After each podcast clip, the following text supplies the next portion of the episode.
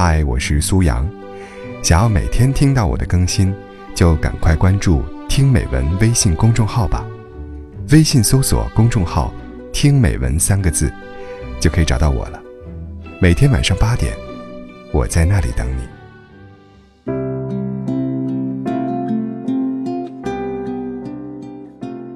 如果有一天遇见了过去的自己，我一定一巴掌扇上去。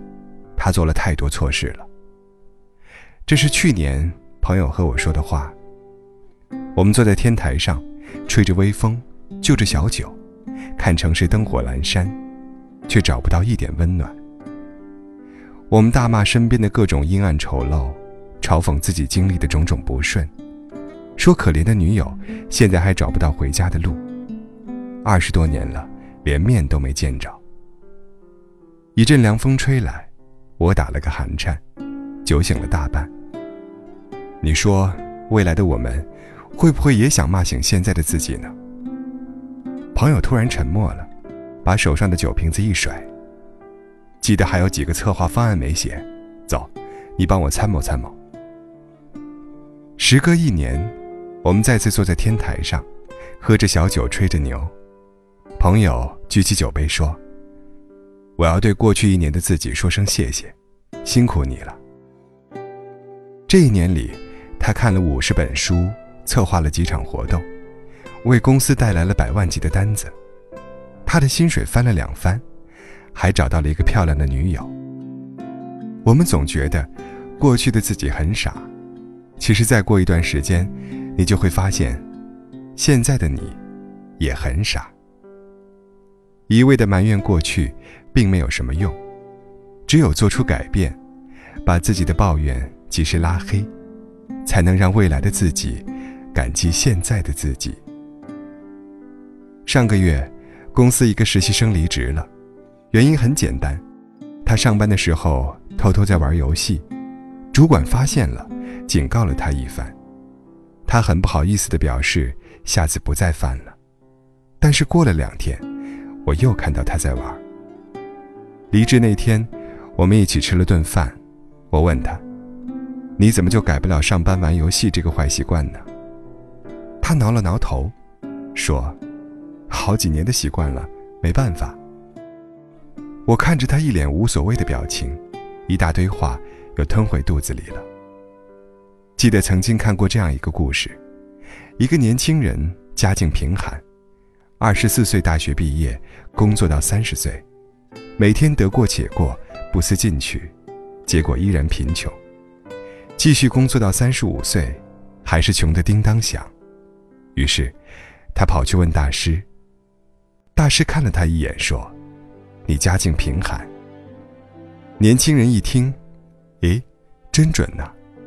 于是掏出五十块钱说：“那您说说，我三十岁之前怎么样？”穷。那四十岁呢？对不起，还是穷。那四十五岁呢？年轻人掏出口袋里最后的五十块钱，说：“不再贫穷。”哦，原来我是大器晚成啊！年轻人高兴道。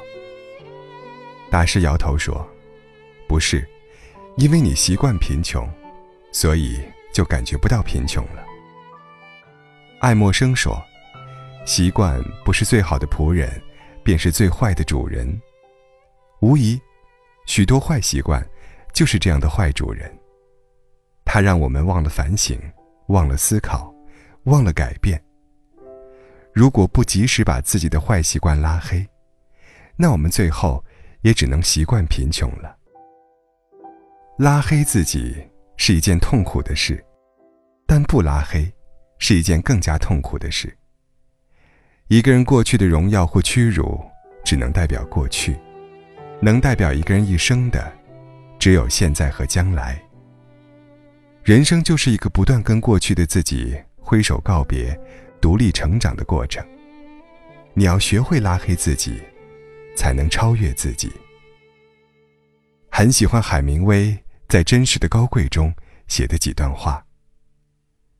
我始终相信。开始在内心生活的更严肃的人，也会在外表上开始生活的更朴素。悔恨自己的错误，而且力求不再重蹈覆辙，这才是真正的悔悟。真正的高贵，应该是优于过去的自己。